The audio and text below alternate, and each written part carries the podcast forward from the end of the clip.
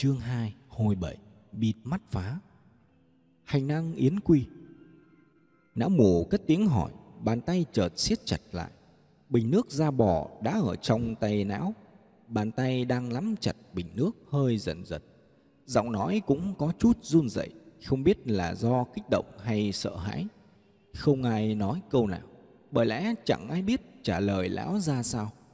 Vẫn là lão mù tiếp tục nói Vừa nãy chúng ta đã chạy lòng vòng trong hành lang này.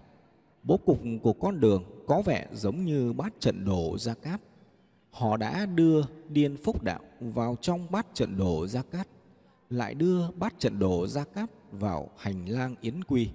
Cách bố trí này đúng là cơ quan trong cơ quan, cạm bẫy trong cạm bẫy. Hơn thế nữa, lại không thể nhận ra được một mối lắp ghép nào cả. Anh cả cuốn sách mà anh đưa cho tôi còn nâu mới bị kịp mức độ tinh xảo này. Chẳng ai nói câu nào, bởi lẽ mọi người đều cảm thấy sự lo lắng ẩn chứa trong giọng của lão mù. Lão mù uống một ngụm nước, cố gắng chân tĩnh rồi cất bình nước đi và nói tiếp.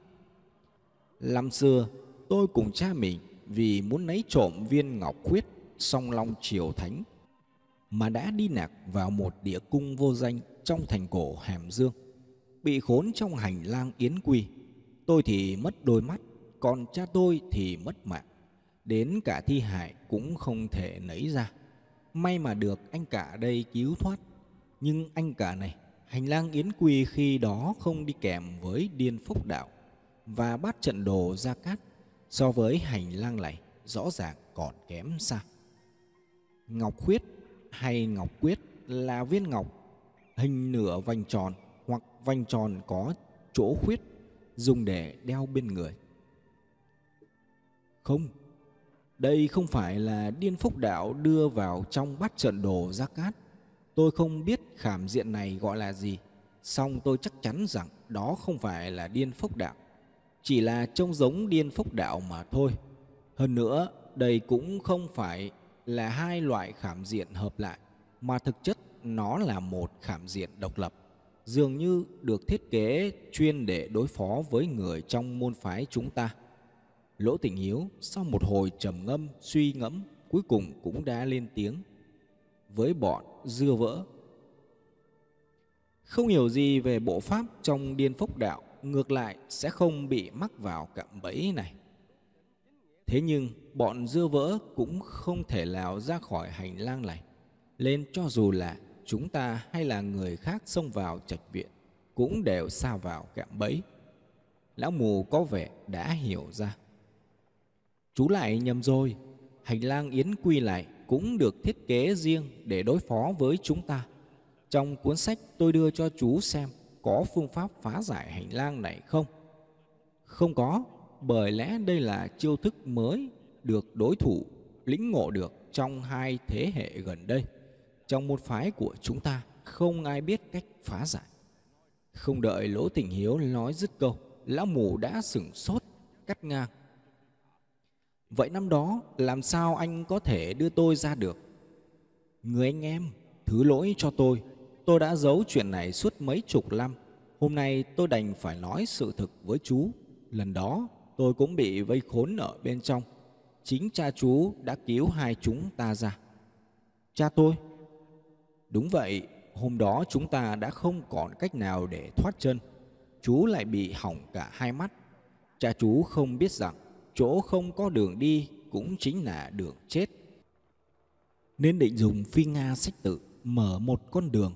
Ông muốn nhảy lên cây cột thất phong ở chính giữa địa cung. Khi đó tôi không thể ngăn cản được cha chú.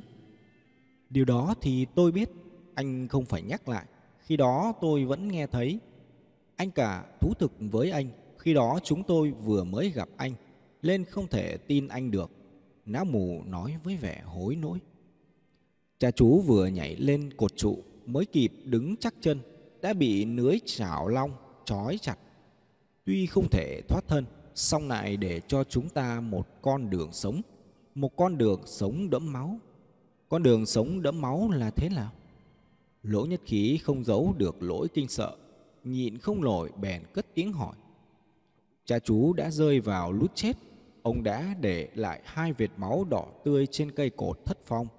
Chính hai vệt máu đó đã trở thành ký hiệu để tôi nhận ra được đường đi. Nhờ thế mà chúng ta mới thoát chết. Nỗ tình hiếu dừng lại một nát, ho nhẹ hai tiếng rồi nói tiếp.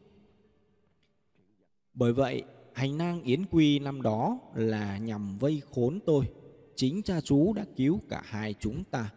Bao nhiêu năm nay tôi không nói cho chú biết thự sự thực này vì mong chú có thể giúp tôi hoàn thành việc lớn hôm nay. Người anh em, tôi đúng là kẻ xấu xa, tự dưng lại kéo chú vào chốn hiểm nguy này. Lão mù đứng chần chân như khúc gỗ, đầu hơi ngửa ra sau, còn Nỗ Tịnh Hiếu ngồi trên chiếc hòm mặt cúi gằm. Tất cả đều im nỉm. Một bầu không khí chết nặng bao trùm khắp hành lang, thậm chí còn nghe được cả tiếng gió bắc cuộn tròn trên mặt nước hồ.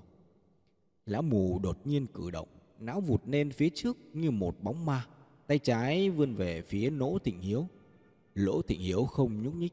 Ông không biết là do bị thương nên không cử động được hay do bản thân không muốn cử động.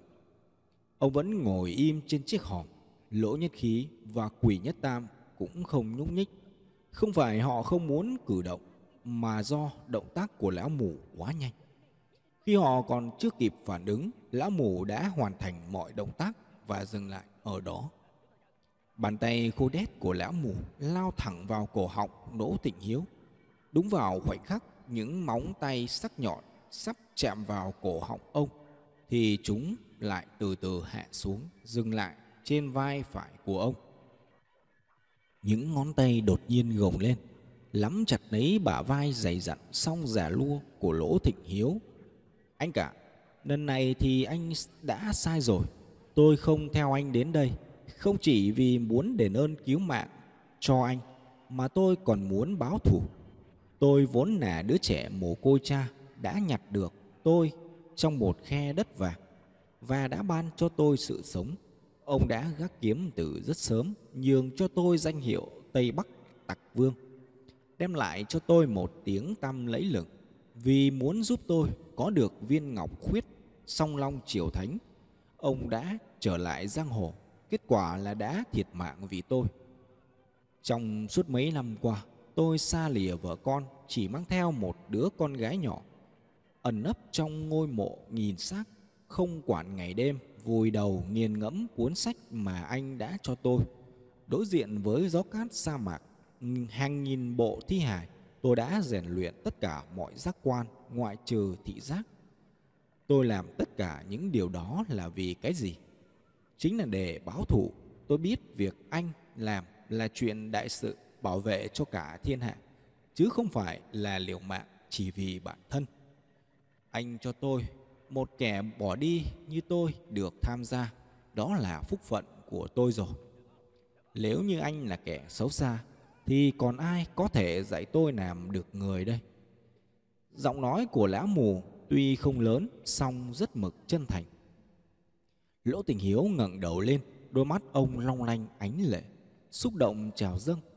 Nhưng nhìn hình ảnh đó, lão mù không thể nhìn thấy được lão chỉ có thể cảm nhận được bàn tay của Lỗ Tình Hiếu đang áp trên mu bàn tay của lão, ấm nóng và hơi run rẩy. Lỗ Nhất Khí đứng bên cạnh, đã thấy được, nghe được tất cả, bất giác cũng bị xúc động lây. Chỉ có quỷ nhẫn tam vẫn thở ơ như không. Hắn phá tan bầu không khí bằng một câu nói rất thực tế. Bây giờ làm sao? Ba người nghe đoạn sực tỉnh lập tức ý thức được rằng mình vẫn đang ở trong cạm bẫy, vẫn chưa tìm được cách thoát thân.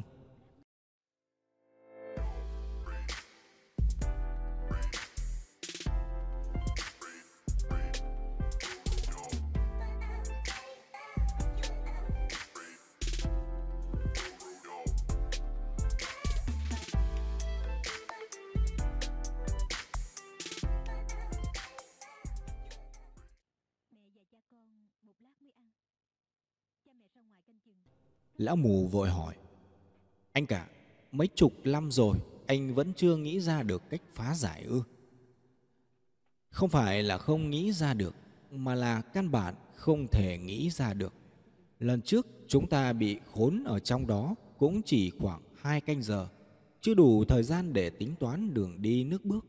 Nếu muốn phá giải thì cũng có cách nhưng cũng phải mất đến 10 ngày, nửa tháng để tìm tòi.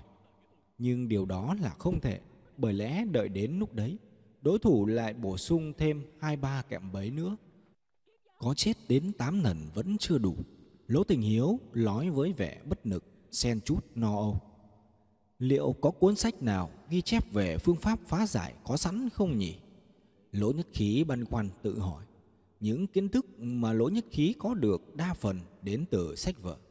Tất cả những sách vở bí truyền của dòng họ chúng ta, cùng tất cả những cổ thư, văn thư, tàn khuyết thu thập được trong suốt gần trăm năm qua, con đều đã đọc được nhà chú tư hết rồi. Bây giờ con hãy thử nhớ xem trong đó có chiêu thức nào sử dụng được hay không. Lỗ nhất khí không ngờ bác cậu lại đưa cho cậu một câu trả lời vậy. Hay là để con bắn súng làm dấu. Phương pháp có sẵn này của lỗ nhất khí không phải là từ sách vở, song rõ ràng quá ấu trĩ.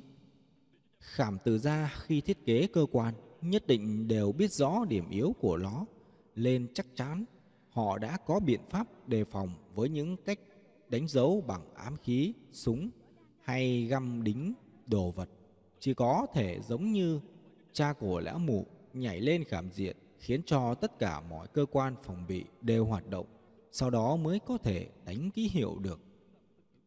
Quỷ nhãn tam ngẫm nghĩ một hồi, thấy ba người kia có vẻ thực sự không nghĩ ra được phương pháp nào. Bèn rút chiếc cuốc mỏ hạc bằng thép từ trên vách tường hành lang ra và nói Để tôi phá tường Đoẵn cột xem sao Không chừng lại có được Cái khăn nói lăng vẫn kiệm lời như trước nhưng câu nói ngọn gọn của hắn đã khiến Nỗ Thình Hiếu và Lão Mù đều nhảy dựng lên Cậu Tam, đừng có làm bừa Chắc chắn là không được Chỉ cần cậu động chạm vào cơ quan trung tâm và cơ quan tự hủy của khảm diện, thì toàn bộ chúng ta đều chết chắc. Nỗ tình hiếu vội ngăn quỷ nhãn tam lại. Não mù ho khan một tiếng rồi nói, Chỗ không có đường chính là đường chết nếu ngươi phá tường Phía sau tường chắc chắn sẽ có một thứ khủng khiếp hơn nữa đang đợi sẵn. Nếu ngươi đánh cột, không chừng cả hành lang sẽ đổ sụp, chôn vùi toàn bộ chúng ta. Thằng nhóc họ nghe kia, Cuốn sách mà anh cả đưa cho cả nhà ngươi Ngươi vẫn chưa đọc kỹ à? Lão thì đọc kỹ, Lão có cách. Nghe tam không bao giờ chịu nhường nhịn não mục Lão mù bật cười ha ha, Thật không ngờ từ cổ họng khàn đục của não Lại có thể phát ra chuỗi cười hào sảng đến vậy Não nói, Hôm nay lão mù này không cho thằng nhóc ngươi sáng mắt ra, Thì e rằng cả đời này ngươi vẫn không quên được mối hiểm khích năm xưa. Hôm nay ta sẽ giải thoát cho ngươi khỏi chốn này. Cũng coi như là đã trả món nợ cho nhà họ nghe các ngươi người anh em, đã có cách gì thực rồi ư? Nỗ tình yếu hoài nghi hỏi. Anh cả, anh cứ yên một trăm cái tâm đi. Hôm nay tôi cũng muốn cho đối thủ biết rõ anh em bạn bè của lỗ gia không hề thiếu anh hùng hào kiệt. Lá mù vừa nói vừa vỗ bình bịch vào trước ngực. Thế mà vừa rồi chú còn hỏi tôi có nghĩ được cách phá giải không? Chú định đánh đố tôi à? Cha cha, cái não mù này chắc cái gì cũng tốt, mỗi tội thích ra vẻ. Có chiêu mà còn không chịu lói sớm. Lỗ tình hiếu ra vẻ trách cứ. Anh cả Nghe tôi nói một câu này, hôm nay dù có bước vào đường nào, anh cũng không được phép bỏ cuộc. Chỉ cần có cậu cả này ở bên, chắc chắn sẽ có cơ hội thành công. Não mù vừa nói, vừa hất cầm về phía nỗ nhất khí. Trong ngôi mộ nhìn sáng, tôi đã phá hủy không biết bao nhiêu thi hại, thả ra không biết bao nhiêu oan hồn. song cậu cả đây đến chạm vào người tôi cũng không dám bởi vì bao phủ trên người cậu ấy là một vầng khí thần thánh. Những lời của lão khiến cho Lỗ Tịnh Hiếu kinh ngạc nhưng cũng cảm thấy chút an ủi. Quỷ nhãn tam cũng vừa nghe vừa liên tục gật đầu, còn Lỗ Nhất Khí cảm thấy hơi gờn gợn, song nhất thời không nhận ra được có điểm nào bất thường. Nghe Tam, ngươi lại đây, nói cho ta biết trong nước hồ được bố trí ra sao, ta sẽ giải thích cho ngươi biết. Lã mù nói với quỷ nhãn Tam, giọng điệu đà có phần khách khí. Quỷ nhãn Tam lúc này cũng chẳng kịp nghĩ được gì, hắn liền ngoan ngoãn mô tả ngắn gọn về phương vị và độ cao của các khối đá trong hồ. Trước mặt cách 10 bước bên trái, phương vị càn cao hai trượng. Cách một bước bên phương vị đoài cao trượng 8. Phương vị đoài cao trượng 6. Cách 8 bước về phương vị ni cao trượng 1. Cách 10 bước bên phải phương vị tốn cao 2 trượng 1. Phương vị tốn cao trượng 2. Cách 9 bước phương vị khảm cao trượng 7.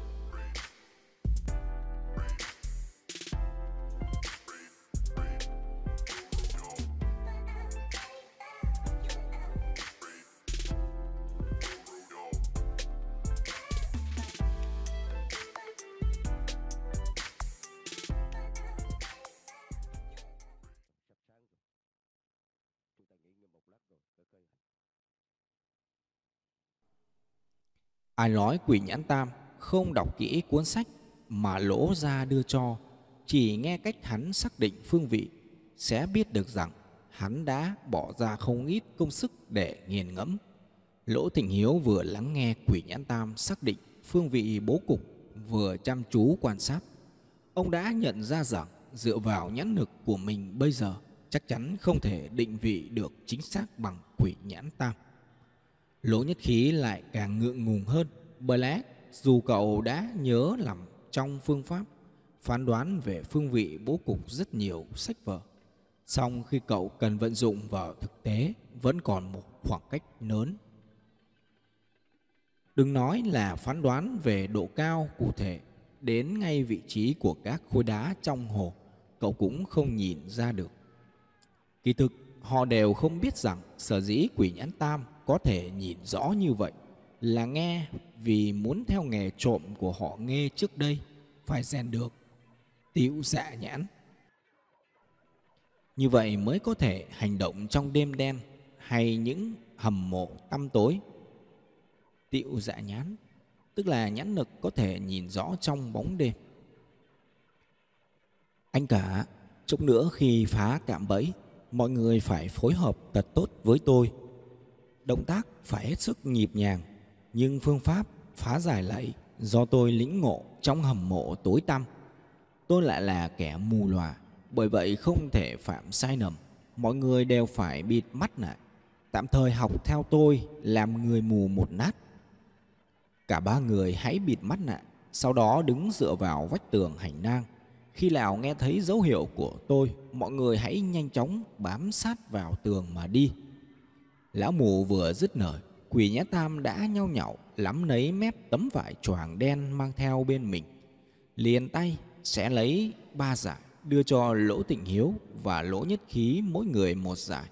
Giải còn lại hắn buộc ngay trên mắt. Lỗ tịnh hiếu cũng chậm rãi buộc giải vải bịt mắt lại. Do trong lòng ông vẫn đang băn khoăn một điều gì đó, nên tốc độ của ông có phần chậm chạp lỗ nhất khí cũng đã bịt mắt lại. Song động tác của cậu còn chậm chạp hơn nhiều. Cậu cũng đang băn khoăn.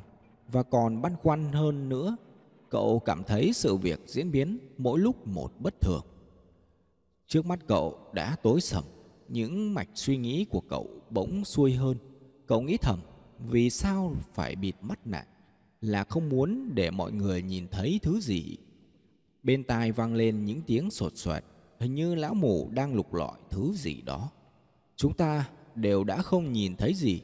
Vậy ai là người hiểu rõ tình hình nhất? Là chú mù. Chẳng phải vừa nãy chú đã yêu cầu rõ phương vị cho chú biết hay sao? Có tiếng gió nhẹ nhẹ, dường như lão mù đang khua khoắng thứ gì đó.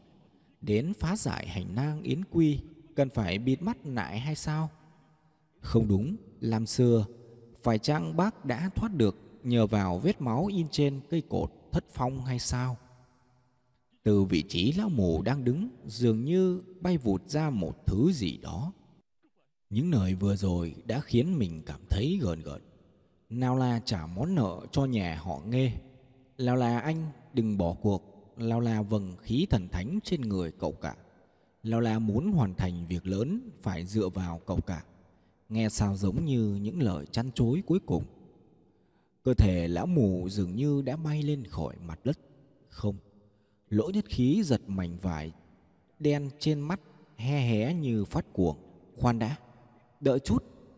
Cùng lúc đó cũng vang lên tiếng thét của lỗ tình hiếu và quỷ nhãn tam. Cả hai người vừa kêu lớn, vừa giật bỏ mảnh vải che mắt xuống.